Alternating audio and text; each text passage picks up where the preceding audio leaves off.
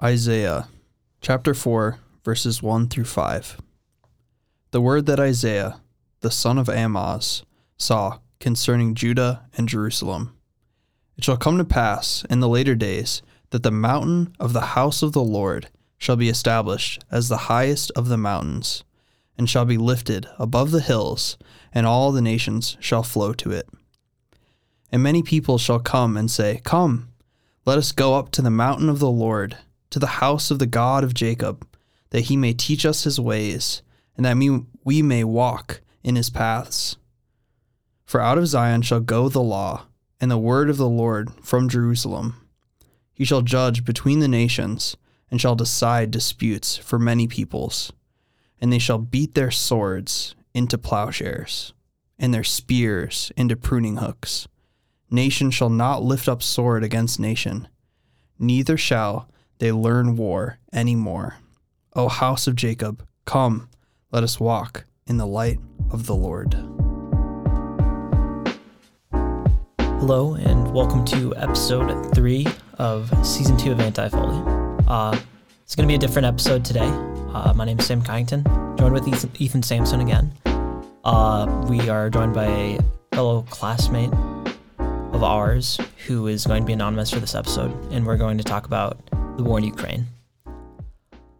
So, to kind of set the stage for this interview, I'm just going to go over briefly what's kind of occurred. So, we're getting close to the year anniversary of what was the in, the I can't say initial because there was already an invasion in Crimea. However, when everything escalated during the escalation on on February 24th, 2022, Russia invaded Ukraine, and this occurred after President Putin's declaration of a need to quote demilitarize and denazify Ukraine. Uh, obviously, a lot's happened. We've seen in the news. Um, and that's not really our focus. We're not going to be going over an in depth time lapse, any sort of political analysis. We don't have that sort of credibility to talk about how complex this is.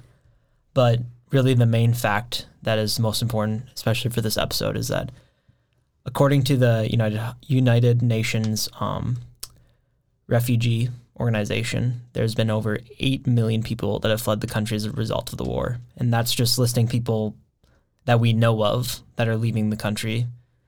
Um, there's plenty that have been just leaving eastern Ukraine to western Ukraine, and even more before the war started. And as we speak, people are people are leaving the country. So this is a massive humanitarian situation, and it's really important. So, yeah. So moving on, um, kind of focusing on the first portion of what we want to talk about. Uh, general overview of the war thus far, and our guest will kind of go into that. Hey guys, glad to finally make it on. Um, I just wanted to. We're not gonna go into a whole lot of detail, but talk a little bit so some people um, that may not follow the news much or know Which much is about me. it. Just just to be clear, I sit on the other side of the table. I don't really n- follow the news or things that are going on. And if I could add, sorry, sorry to interrupt you, but if I can add just two quick things. One, there's a great treatment of like the history and the tension between Ukraine and Russia on this great podcast that I really love called the Theology Podcast. It's a little bit back, but it's really good.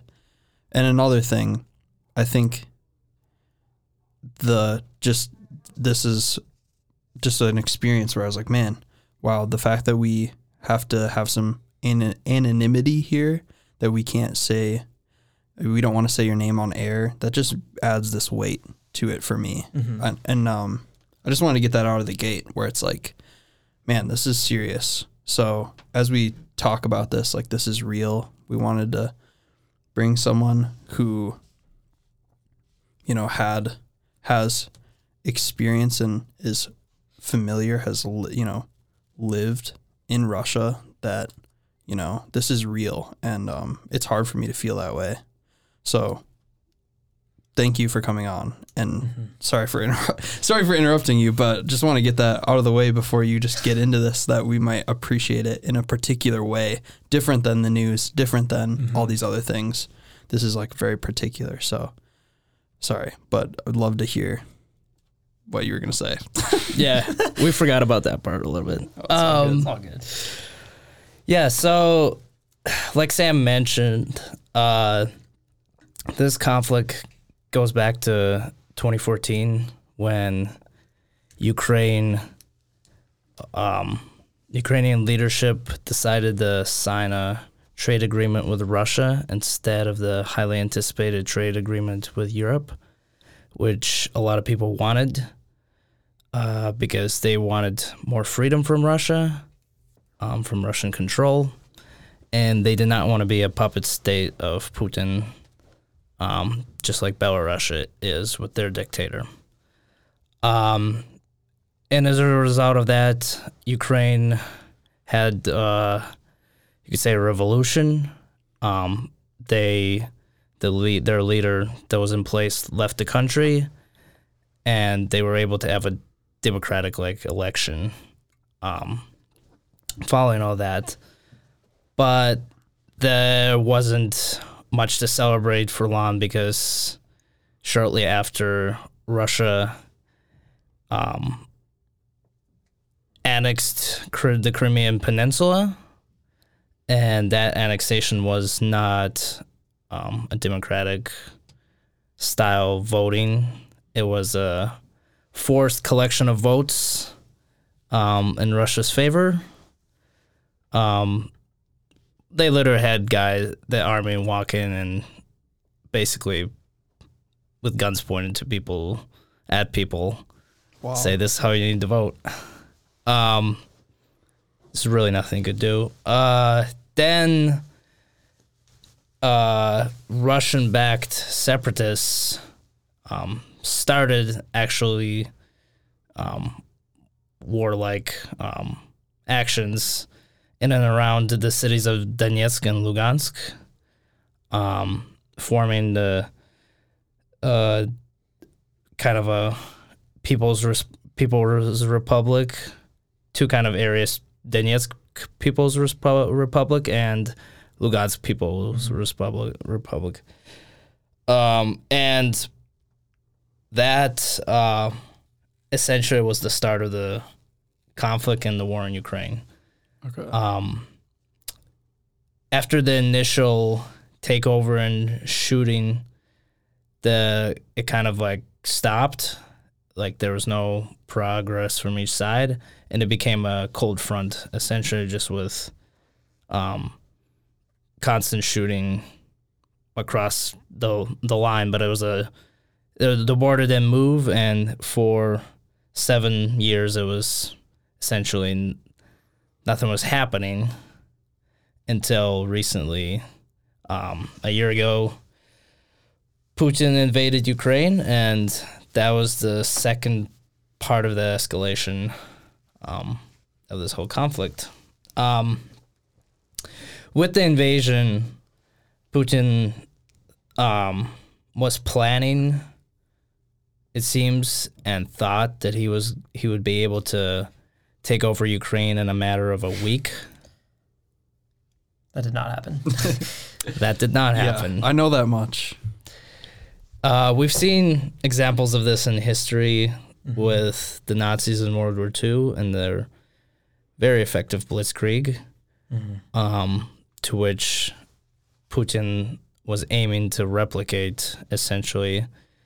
And we don't necessarily know how that it would be Ukraine wouldn't exist if Russia had succeeded because it could have been they would take over, put their leadership in place, and effectively leave Ukraine as it is as a country, but they would you know have their leadership in pra- Yeah, place like that a, they want, like a puppet state. like a puppet state. um, but things initially did not go right, and um, now we're here a year later, um, still with the war happening. So obviously the Blitz- Blitzkrieg didn't work. Um, Yeah, and like money started pouring in, right, for Ukraine. I mean, these are these are the popular level things I know, you know, like Yep. all the apps changed their colors to the Ukrainian flag and I mean, everybody was about supporting Ukraine and I mean, here statesides, you know. And then I know America sent a lot of money, right? Other countries, I mean, Yeah. the support has been yeah, just a lot. The so. UK has been sending an increased amount of money. That was a big part of uh, Rishi's new like plan. Stand by Ru- sta- sta- stand by Ukraine. Did I say Russia? No. I don't know. Okay, if I did, I meant Ukraine. he started to. um, what I wanted to add more on the invasion, the initial stages of invasion. Um, it happened as a mass bombardment, and from the very beginning, we could see the nature of this um, behind this whole invasion and war, and it was not a they were not choosing tactical targets when they started this invasion. Air air sirens went off in Kiev and all the other cities, major cities, and rockets started hitting apartment buildings just in the middle of the city. Any any building was a target at that point. They were not choosing military targets. They were not choosing strategically important targets, as they claim.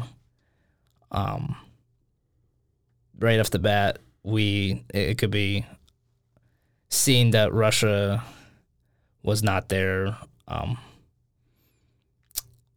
to like peacefully take just like take over, and there was a, some sort of there's already some sort of evil behind what was going on um, initially, and jumping right like after that is the loss of civilian life that started to pi- pile up in Ukraine. This quickly became much more than just a um, war with two warring armies. This was um, a bunch of people caught off guard in the middle of a bunch of gunfire. Um, but the Russian offensive um, slowed, and there was there's quite a few reasons for that. Partially, um, that just stem from how the country works. Um, people's nature that live in Russia, um, and just the general uh, illusion of how prepared they were for this. Um, very quickly, when it didn't, when it started to take more than a week, um, Russia started experiencing supply chain um, problems, equipment problems, and this is at the very beginning. Is this where it hit the point where it could? It was pretty clear that this is going to be a long war, and why we're still fighting this war today.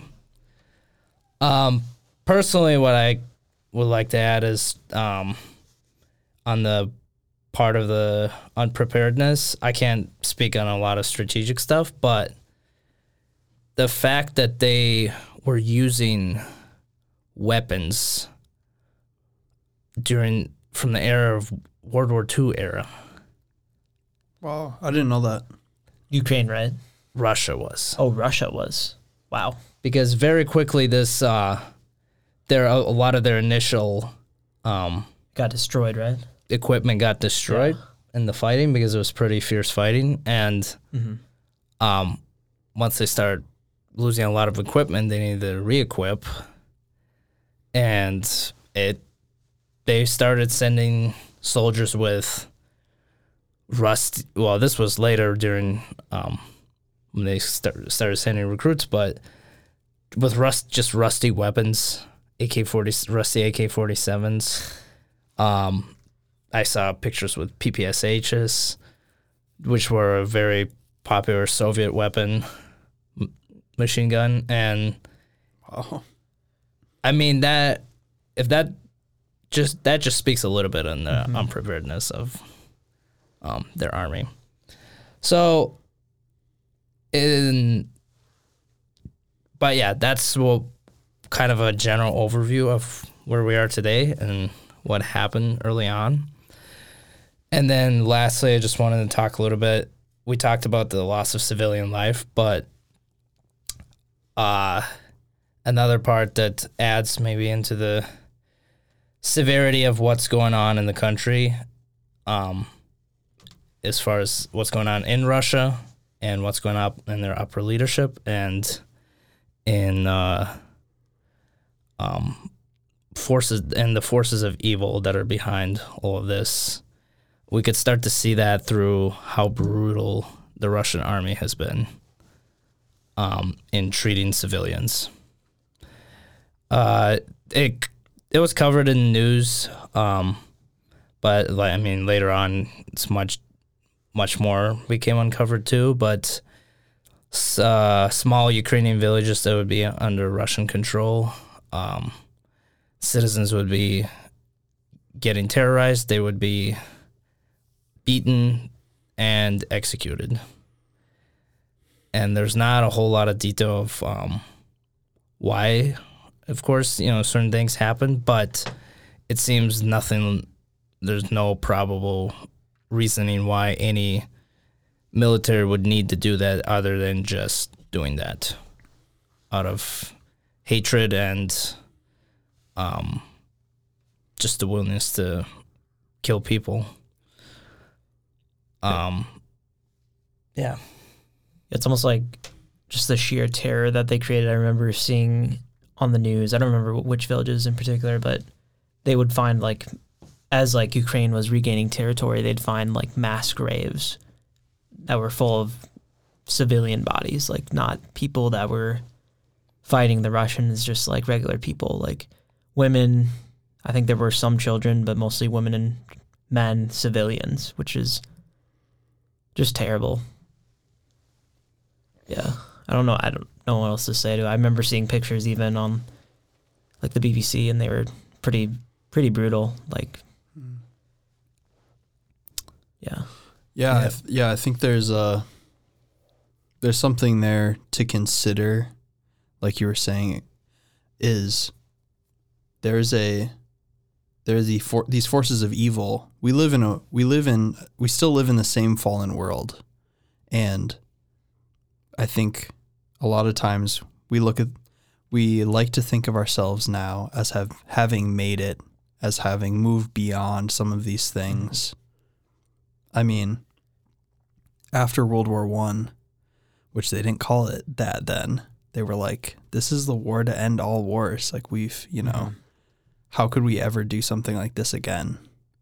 And I mean, here it just continues. It just repeats. It just keeps going on. It's like these wars, this brutality, this evil, it exists in the world, and I think it's. I appreciated what you were saying because it's like this, man. We need to sit and just feel that for a second and understand what's going on. All, I mean, especially there, you know, during this war, but things like this, you know, conflicts, things are going on, you know, all the time. Um. So thank thank you for just that overview. I know that was really helpful for me, just to hit those main crucial points, and to kind of see how that's gone um, just in general. And I, I think um, now we kind of want to, unless you have any other parts about that, the general overview that you want to you want to add, it'd be great to just sort of kind of get your thoughts and your feelings through this experience. Um, I know we've had conversations about this, not on the podcast and things, but like you have a really unique perspective because you, you know, I know that you have a friend that was in the Russian army and that that relation and those types of things family that live in Russia and that's just a really different perspective than I think it's all, and rightly so. A lot of the focus is just on Ukraine, the people in Ukraine, those types of things.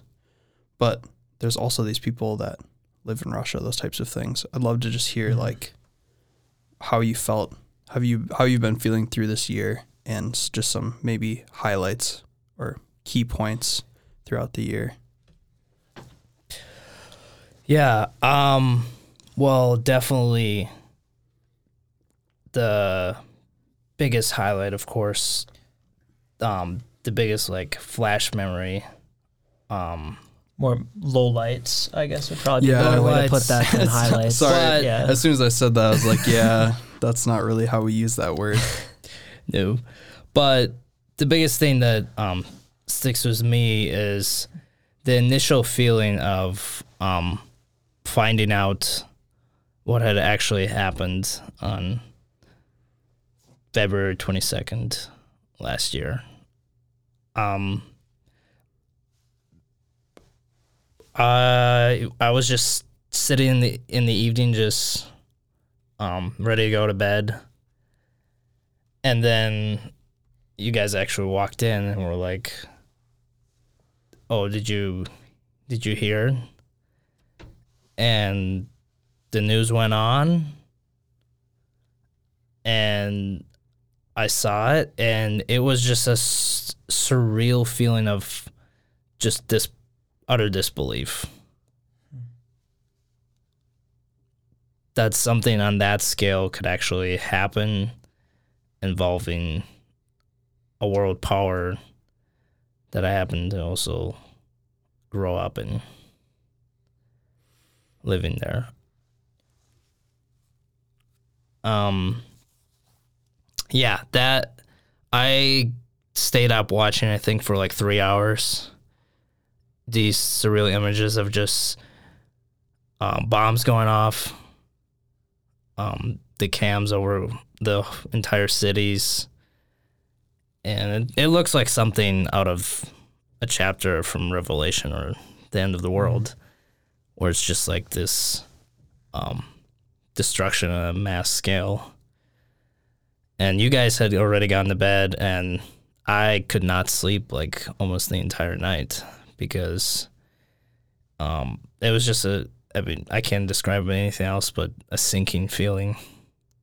Yeah. Um, and that was definitely the the the very start of like um just trying to struggle to struggling to make sense um of why such a thing is happening why god would allow such a thing to happen Yeah. um and just it just shook uh, reality of what how the world was. It seemed like our modern world is a world with these big countries where something like this we couldn't possibly allow something like this to happen. Some a big bully to take over a small country. Um and just and Ukraine's not even a small country. Ukraine is a major European country. It's it's a first world country. Um, their economy is similar to Russia's. Yeah. How did you How did you feel just um like being disconnected? Like having moved away from Russia, being so far away. How did how did that feel? So yeah, so living here for quite some time has already I've adjusted like this is this has been my home for quite significant time here in the United States. Mm-hmm. and but there's still that um I still cherish that time there. It's it was it's always like gonna be with me that piece of me, and so it was like a piece that was like half my life was just like under siege. Everything over here was fine. I mean, I'm going to college. Um, my family's doing well. Um, I have you know great friends surrounding surrounding me, and life is going well. But on the inside, the other half of my life is not going well at all. The other half, it feels is also like, just like Russia invaded Ukraine, it's been invaded by something seeking to destroy you from from the inside. Hmm. And that is what hit me probably a couple of days later and when I started something I started to carry for the next months um ahead essentially. Thank you for sharing that. Yeah. Yeah, um I yeah, I just can't imagine that feeling. Such Uh, a it's it's yeah. such a unique perspective too just because I know for a while uh, the media ta- did talk about this but there was a brief period and I'm sure it's still going on where there was a lot of just anti-Russian sentiment. Not not towards the government exclusively but to Russian people as well. Like people were boycotting Russian immigrant restaurants places like that. And it's pretty common like you were saying Ethan to hear about the perspectives and how people are handling the situation that are Ukrainian in the states and throughout the world, but kind of the perspective of someone who is Russian and how they feel about this conflict because not everyone like news news alert not everyone in Russia agrees with the war. In fact thousands of thousands of people disagree with the war. Um there were massive protests all across the country. I don't know if they're still going on but i know early on in that month there were anti-war protests. So yeah just thanks for sharing that.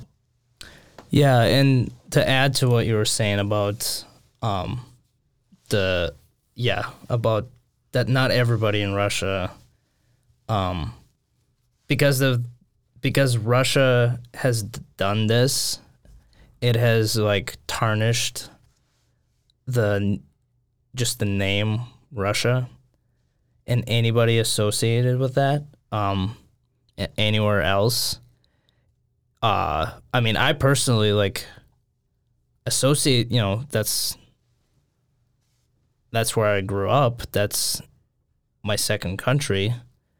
And um i don't even want to associate be associated or wear anything with the russian flag. I don't want i don't want anything to do with it because it is associated and i mean it's tarnished um, for this horrible war that Putin started. And most of the country, yeah, I would say Russia's pretty split as far as there's a lot of people that are, are under a propaganda spell. And we could talk about maybe that later on a little bit. But yeah, a lot of the people do not um, or want to be, fr- or like a lot of young people want to be free. Um, and do not agree with they lived great when it was nothing was going on when it was peace and they see that we've just ruined that peace Yeah. How do you um you you mentioned Putin. Just curious to ask you about your perspectives on Putin, things that he's I mean, you've shared with me some things that he has been saying throughout mm-hmm. throughout the war and things. Just your thoughts on him. well yeah so kind of what sam said though in the beginning his intentions about going into ukraine mm. he and it seems like he has a actual belief that what he's doing is righteous which in these kind of situations is very dangerous because we could just see again not to bring up the obvious example but world war ii hitler thought he was what he was doing was a righteous cause he genuinely believed that now what he believed was evil Yeah. um, and evil was in control of him. And with Putin, you could you could just see there is something evil that has taken a grip of him, and it's like it's not gonna let go. Um, he is he's been ruling Russia for a very long time. He's practically their only president they've ever known. Like he- almost 20 years now, isn't it? Yeah, and even when he wasn't president, um, he was still technically in charge. Um, he's former. I mean, just a little bit about his background, if people don't know, he's former KGB, which um, is made up of ruthless people, and that kind of background and the need to like um, be ruthless climbing to the top um, Yeah. that he and all the skills that he um, took with him with him through that experience um, makes a very controlling and power hungry leader and obviously with like some bad evil influences could be very dangerous um uh, you know when given that control as he was as president. And another small thing to add before um this invasion I think a year or two prior they Putin basically passed a thing that effectively renewed his power and kept would keep him in power almost essentially to the end of his life. So just to show a little bit that he is very power hungry and he's not willing to give that up ever. Um, Russia is not free. They don't have democratic elections, even though they are technically a democratic country. Those elections are never No. actual elections. They're always rigged. And um yeah, my overall opinions on him is living in Russia, we always knew um we we always knew what kind of leader he was. And in small things with his politics, um people have f- fled Russia long before any kind of conflict with Ukraine, even before 2014. There are many people that disagreed with Putin and more Western leaning open people um, left have left the country long before that to build a life somewhere else because they knew they could see that they would not be able to build a life um, and be free in Russia. Yeah. This reminds me of um a story that I heard somewhere and I'll um kind of paraphrase it up a bit, but essentially there was a, a family that was living um in Russia years ago, but there was this oppression from the the USSR and the father was locked away. He was a Christian, Christian minister. And so every night um, especially when he was in prison, the mother would read their children The Lord of the Rings. And the reason why, she said, was because, like, you can't talk to kids about communism and the evils of, you know, all of, you know, all of these things that we get now. But what she said, I think, is so, so powerful. It was that they might not be able to recognize that evil, but when they see Mordor, they'll know like that's evil. They'll know. And just you sharing that, it's like you don't know all the details even growing up. You know like this is evil. This is what evil looks like. So, there's that. I just think that's so powerful. And man, I just can't imagine growing up in those under those circumstances, like what that must have been like just, you know, pushing the war to the side, all those things.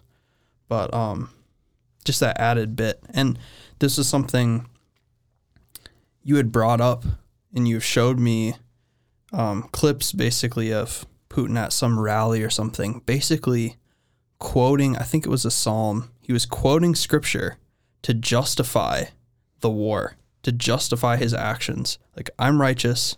Here's the scripture. I'm a Christian. All of this. And, um, which is atrocious. Yeah. I mean, just so, so, it, it was hard to watch.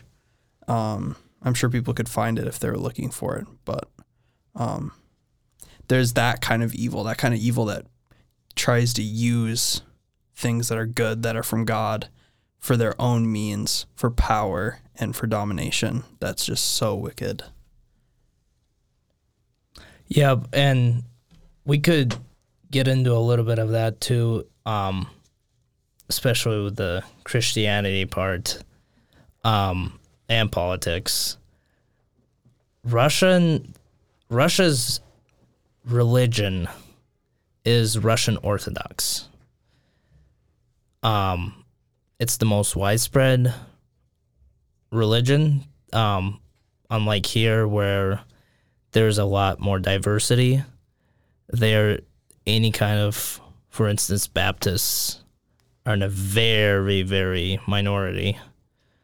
Um, and how, for instance, in the States, people, a lot of people are nominally Christian. In Russia, they're nominally Orthodox Christian. Yeah. So they they wear crosses. Um, they get baptized when they're children. Got the icons in their house. Yep. Yep. Um, and that is so that is their main religion. And I would say I would say quite quite a bit of Russians um are passively basically Christians. They're they go to the temple and light a candle when they need when they have something going on in their life. Um some trials or some that for a prayer or something like that, but they don't. Nobody actively lives a faith. Essentially, they show up for holidays. Um, oh, quite a few people, quite a bit. They pack the, um, the temples and stuff, the churches, but a lot, a lot of the rest of the population is also atheist because of growing up in the Soviet Union, where the idea of God in general was trying to be, they tried to wipe that out of the minds of everyone, that God did not exist. Oh. Um, during the Soviet Union, even these beautiful um, Russian Orthodox Orthodox churches were bombed, many of them to bits. Um, people were massacred. Um, so there was they really effectively tried to wipe that out. And so that results in a lot of people having a very atheist background. So there's a lot of Orthodox Christians, there's a lot of atheists in Russia. Um, and probably and then a very mi- little minority of other religions, essentially. And the role that Russian Orthodox plays in politics um, they have their head of the church, Kirill, who is very tied to Putin. This the Russian Orthodox Church is not like any free evan- evan- evangelical church. It's I won't even bring the comparison of a Catholic church, where yeah they have a pope who's in charge, and then there's they, the power like breaks down after you know into smaller and smaller people in charge of certain um, congregations, right? And then, um, but in the Russian Orthodox, it is again controlled from the top by one man and that has accumulates a lot of wealth and the only way he accumulates that wealth is because he is loyal to the political elite, which is Putin and all the other higher ups. Yeah. And so the church is very much tied to that politically. And you could just see um, over time that so Kirill's support of Putin um basically essentially by that point you could he's not Christian. Yeah. Yeah. Yeah. Russian Orthodox is not really turn starts to turn not really Christian because it's It's Because an of arm how- of the state. yep, it's an Yeah. arm of the state. Civil, the civil religion, religion of the magistrate. Let's see, um, yeah, you can kind of correct me if I'm wrong on this, but from from my reading and what I've seen in the news a bit is um, essentially prior to Putin, the Russian Orthodox Church had very little power. It was kind of pushed to the side in Russia, especially politically.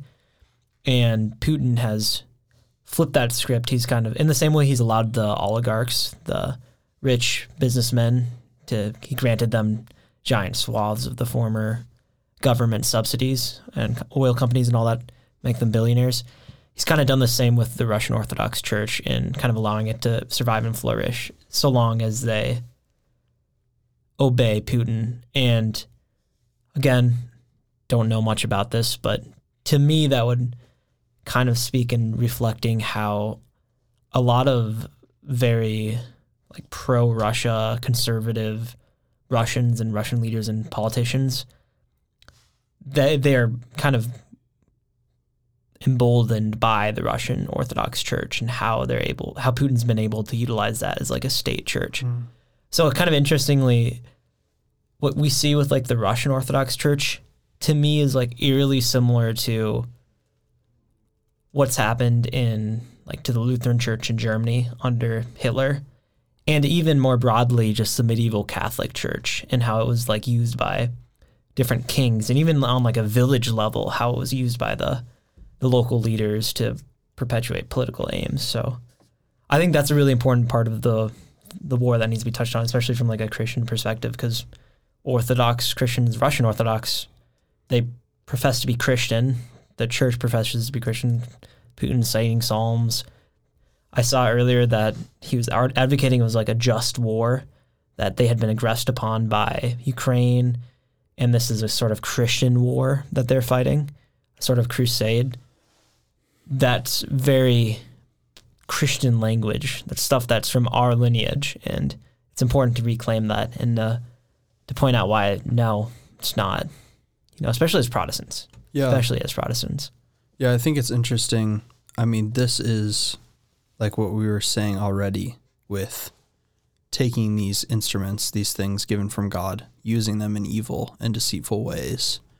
Um, yeah, there's a really good, a, do- a really good biography by Eric Metaxas about Dietrich Bonhoeffer, and this is where um, part of it is really just laying out for, especially for like Americans, um, this is a very similar thing going on with Hitler and the Lutheran Church, like you were saying, Sam.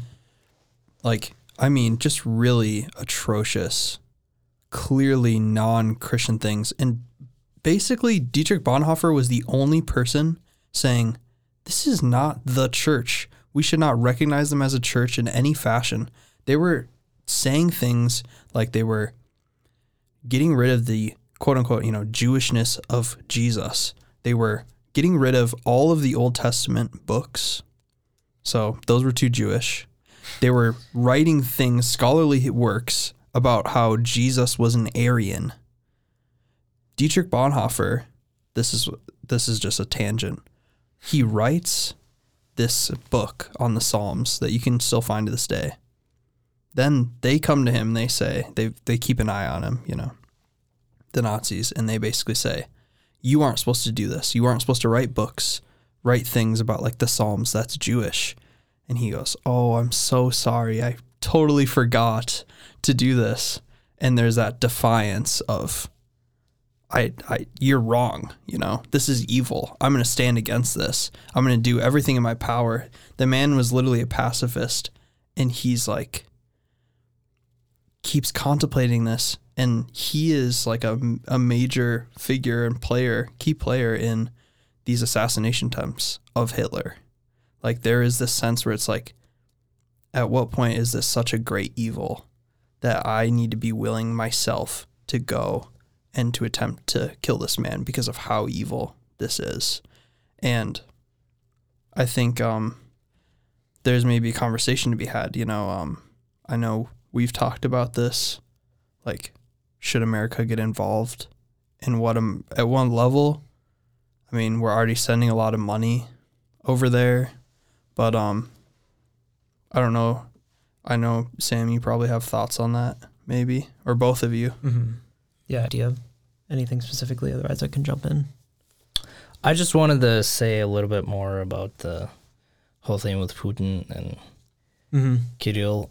Um, thank you, by the way, Ethan, about going into that about Bonhoeffer. That, I mean, that shows wartime, um, and under um, such a great regime um, of power, and not just any kind of power; it's evil um, kind of power that is not afraid to go into this other country and cause a conflict that is killing thousands, hundreds of thousands of people, not just civilians, but their own Russian soldiers, Ukrainian soldiers, um, and the the state of basically the church at that time, um, being underneath that power structure, uh, in, basically under control of that power structure it essentially strips it of every kind of um, uh, legitimacy of um, being Christian Christianity. It's Mhm. not. Um, they can't preach the gospel there. They can't because the gospel, the truth, goes ex- against what Putin is trying to do. Um, and so essentially, yeah, the church because it's been poisoned by this political um, power um, that is hungry for um, to conquer and hungry to destroy Yeah. uh, and wreak havoc, not only in another country but its own country. Um, it really poisons. I mean, Yeah. the church and essentially turns the church um, fruitless. And we could talk about, you know, a, a while about Russian Orthodox and how Christian even that is because they, you know, they're kind of just following along the same things um, as far as like they believe in God, they believe in Jesus, but they also believe in a lot of other things Yeah. that can help them Yeah. I, they pray to icons. They pray.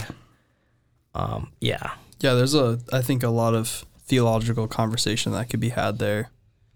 I think it's worth taking what you've said, which is really good, and considering our where we are here in America because I don't think it's just a thing there Mm-hmm. and it's like yeah everyone's vying to use the political powers of the church you know to use these people that are christ followers all these things to their advantage i mean we see this i mean it's like both parties here in america they want the um, they want the christian vote you know they want those white evangelical voters you know they're trying to you know it's it's a political game. They're, you know, quoting scripture. They do this too. They quote scripture, both sides. They do all this stuff. You know, it's like the Democrats. It's like we need to love our neighbor. We need to do all this stuff. The conservatives, it's we need to be pro life. We need to defend life. But I think it's worth noting being very careful as Christians not to just say, I'm this party, Mhm. I'm that party. Because I mean, I we're all pro life, you know. Amen. You know, we want to protect life, the most innocent life. But at what point is the conservative party saying, "Yep, keep coming along, keep coming along, like keep voting for me and eventually this is going to be done away with. Eventually we're going to get rid of this." And then you start to think, well, at what point, you know, why would they actually get rid of this? Because the reason why I'm following them, the reason why I'm voting for them is because of this. So it's it's worth being mindful of the ways that sin in you know in politics and all you know all these other pl- spheres and you know places in life, but it is worth applying here and considering how yeah, we we we should be mindful of these things too. You know, we're not it's not something just in Russia, you know. And I appreciate that that this conversation isn't just uh something going on there, Mm-hmm. but but that it should open our eyes to what's around us that we might not we might consider our freedoms. We might consider the the graces that God has blessed us with here now to to vote when our where votes do matter to practice our religion freely while when we can and while we can and all of those considerations I think we would do better. Like just what you've been saying has really just made me think man we could do so much better to be thankful to God to consider the the good things that we have and to really exercise them so yeah Yeah. Um, just kind of thinking about that. I, before we came here, I, I saw on my TikTok, which Chinese owned, so I guess I'm part of the problem. delete that bro Probably should delete that. Uh, there's a, a sermon uh, by a black pastor who was talking about how in the black church, um, he, from his perspective, they have been played by both the Republican Party and the Democratic Party, and how the church either it goes one way too much or the other way too much. And, you know, people like Raphael Warnock come to mind who are quote unquote reverends, but then go to Congress and advocate for tax subsidize and forcing religious institutions to subsidize abortions. Um, just blatantly unchristian things. And he even talked about on for the white church their issue with being too tied to MAGA and too tied to the Republican Party in the same way that they're too tied to the Democratic Party. And yeah, kind of what you're talking about, Ethan, where it's like we can feel, oh, this is in Russia, you know, but in America we have these, you know, similar problems. They're obviously not to the same extent as in as in Russia, thankfully, but there are like the beginnings of what could trickle into that problem with the state's influence over the churches. And I think one thing, at least from my observation globally, on what is a common thread for churches that become puppets of the state is when they're characterized by an ethnicity or by some sort of culture rather than being a church first and foremost. Like you have a lot of Orthodox churches, they're all Russian Orthodox, Greek Orthodox. Catholic churches are very much the same in our country as well. We have Italian churches. They're, they might they might not be labeled as, you know, upfront as Orthodox churches are, but if you walk into a Catholic church in a certain part of the town, you'll notice, oh, this is the German American Catholic Church. This is the not Greek, Italian Catholic Church. So you have these like racial, ethnic churches, and I mean, we talk about this even for Protestants. For not, we're guilty of this as well. Sunday is one of the most segregated days of the days of the week, and the dangers of not coming into interaction with people who are different from us is very real. Um, or when our guest was talking about specifically how there really is only one like major church in Russia, and that's the Russian Orthodox Church. There really is that lack of voices. It's kind of just one people. I mean, obviously, I'm sure every religion exists in Russia because there's people and people figure out how to practice their religions. But you know, there's only one mainstream one, and that's that's really really interesting. So yeah, Yeah, I think um we're we're nearing the hour mark. So I really want to give you Mhm. space if there's anything else just out of everything that we've talked about that you would like to touch on again or emphasize just um as we asked you to come on this as you were thinking about it um anything in particular that you want to say and then um I think I'll close us out then from there. Yeah, I just wanted to touch maybe a little bit more on. We've talked a lot about um, different, I mean, different parts of this conflict, and maybe we just started a little bit touching on Russia itself and what's going on in Russia itself.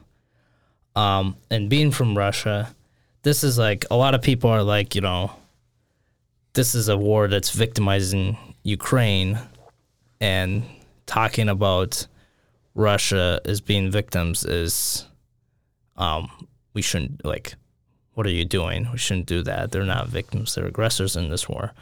And yes, they are, but mo- to understand is Russia who are the aggressors? It's the very top political elite that are have control over everything and everything being is all the rest of the people in the country who are being controlled who most most people um, are forced to do things not not by their will. A lot of people again are grew up on um, distrust of exterior of the ex- west of the other countries and they are hooked on the propaganda but a lot of people are not because unlike the soviet union russia is a little bit was open to the western world. And a lot of people have um, used that to gain knowledge of what's out there in the rest of the world and want to and basically have brought a lot of these ideas of capitalism and um, democracy to Russia because there's you know in the Soviet Union there's no kind of business or Yeah. anything like that um, about the money the uh, just like the thought and idea of making money and being rich. That was totally against what they were advocating being all equally poor. Um, but um, but yeah kind of lost my train of thought there.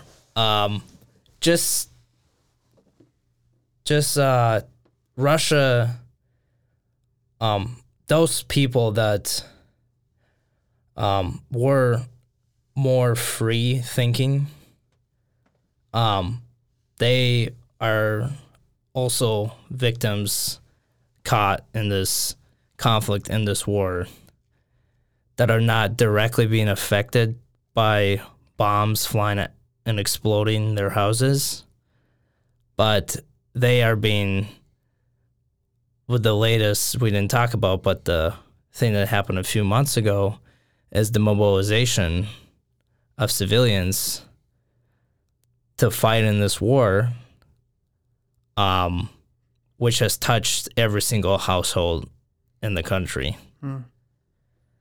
and people are living under um under control of this power and there's nothing they can do about it and there are free thinkers there are christians out there that um are being essentially prosec- persecuted um, for fighting and standing against evil um, in this world, even if they're not Christian, just standing against war. Um, and that is something I feel like as Christians, um, being where we are in a free country, um, not facing much persecution, we need to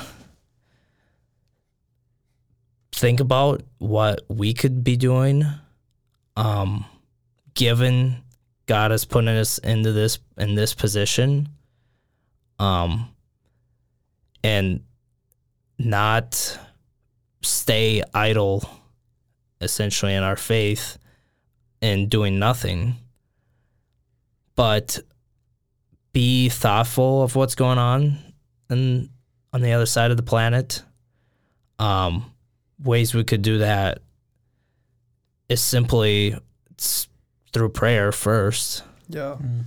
There's almost nothing more powerful and this more powerful a tool that God gave us than prayer. It's a direct appeal to God Himself um, to pour out our mind and thoughts and um, to ask for His mercy over these over these people caught in this situation and over the bigger forces at play here, like the rulers um, of the two countries, like the all the elite that are in control in Russia, um, and to pray for God's grace over all of us, and that he that they would just he would just bring this to a swift halt eventually. Um, we know in the end there's going to be victory. We know God um, will defeat all forces of evil um, and just extinguish that forever. But again, like you said, we live in a broken world. Um, and until that happens, all we could do is pray to build God's kingdom um, and try to establish as much of that on earth as we can. And that is, we do that by defeating this evil that exists and praying that God would help defeat this evil um, that is going on, that has uh, destroyed so many lives in Ukraine, and that has destroyed so many families and lives in Russia, where people have understood to the sev- the severity of how bad a direction their country is going, that they're fleeing by the thousands out of there. Our friends have made it to the Mexican border um, and have been crossing, and they are not the only Russians there. Hmm. Wow. There are a lot of Russians on the border. It's almost almost even more than Ukrainians fleeing. Um, they're war torn country Mhm. where Russia is a war torn country from the inside, not act not like having a war zone actually inside the country, but what's going on. The battlefield is behind the curtains going on inside the country. Wow. And so I just like to maybe finish a little bit, yeah, again on that thought of as what as Christians, how we think about this whole situation is um we could pray about it. We could also strive to do real um things that would real world em- would have a real world impact as far as like um physically trying to do something whether that be contributing some way um, in volunteering to help organizations that are um, relieving people that affected by dis- displaced by these events. Um, we have people we know at our church that um, guy that goes to Ukraine and is on the ground there helping people. I'm not saying everybody should Mhm. should throw Yeah. just leave everything they have here and do that, but there are certain things that we could do as Christians that um outside of our comfort zone that um would be actively living out our faith, which is loving and helping people in need Yeah. and at the very least being concerned about them and praying for their well-being and safety Yeah. Yeah, I, I like what you said there. We don't all need to go to Ukraine, but the people that are going, they need our support in other ways also. Mm-hmm. Money monetarily, but also in prayer. Yeah, I just want to echo some things that you said. Uh, going back to the the scripture that I read, Isaiah chapter four at the beginning. There, I just wanted to highlight this part of it in verse two, where it says, "It shall come to pass in the later days that the mountain of the house of the Lord shall be established as the highest of the mountains." It shall come to pass in the later days.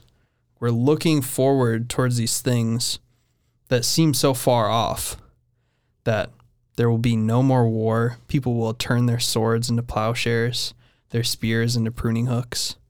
Like, there will be no more need for weapons. Praise God. And want to read this also from 1 Corinthians 15. Uh, that echoes the same sentiment. Says, uh, verse 24 Then comes the end, when he delivers the kingdom to God the Father after destroying every rule and every authority and power. For he, being Christ, he must reign until he has put all his enemies under his feet. The last enemy to be destroyed is death. Hmm. And that's the hope that we have that when we pray, when we ask God, that we have a hope that Christ is going to come again, that all these wars will cease, and that there will be peace. Peace on all of the earth. No more sin, no more evil, and that we'll live in eternity with him. So hmm. may these worldly wars and things and sin in our lives and as we see it played out in the world, may those be a reminder to us that Christ is going to make these things right. Amen. Yeah, I mean, you guys have both nailed it completely on what we should take away from it. Um, I just want to reiter- reiterate kind of what Eric was getting at, which is that as a Christian, it necessitates an action. We can disagree on like what kind of action, but you got to do something about it. Donate money, raise awareness, support people you know who are impacted by it. Anything can can help really, and I think that's that's really important. And just recognizing Christ is the ultimate solution to all things in this present moment, as well as it being solved eternally in the future when he comes back. And that's something to meditate on and to include in your prayers is just God's sovereignty amongst all this. Yeah, and just um not to like keep running us uh up on time, but just another thing um that something you said struck me. Um, just me and um, my mom have had. My mom grew up there, um, and it's probably hit her a lot harder than it's hit me. Um, in a lot of ways, and just uh, having a close, me having a close relationship with my mom, and seeing how um, God has been speaking to her through things that she's had on her heart about this whole thing. She's had, um, she's struggled a lot with the things we're talking about right now with the why is God, why is this happening? You know, wishing that all evil, all this evil would cease but also finding comfort time and time and again in different spots around the Bible. Um, finding comfort that eternally God, all wars will cease, God will defeat all evil. And anything that's going on right now, um, this power and control that Putin thinks he has, it's temporary. And in the grand schemes of things, it's a very short time and very temporary.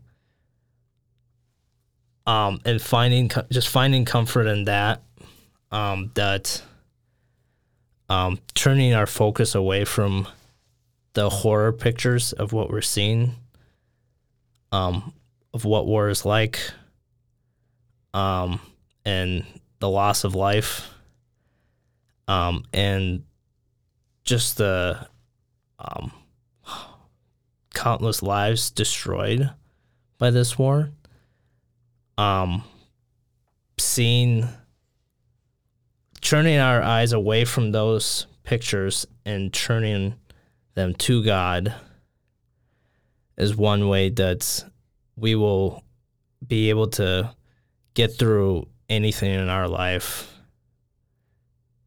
ever that will ever hit us. Nothing in this world will be so evil and so great to be able to like rip us away from God and from this hope, um, the eternal hope that we have in God, that um, we would live on forever in peace with Him, and there will be no more suffering, no more tears, um, and all evil will be gone forever. Amen. Let me read this. You were just paraphrasing this. I don't know if it was on purpose. Read this to close. This is Romans 8, uh, 38 and 39. For I am convinced that neither death nor life, neither angels nor demons, neither the present nor the future, nor any powers, neither height nor depth, nor anything else in all creation will be able to separate us from the love of God that is in Christ Jesus our Lord. Amen. Thanks for listening. This has been episode three of Anti Folly.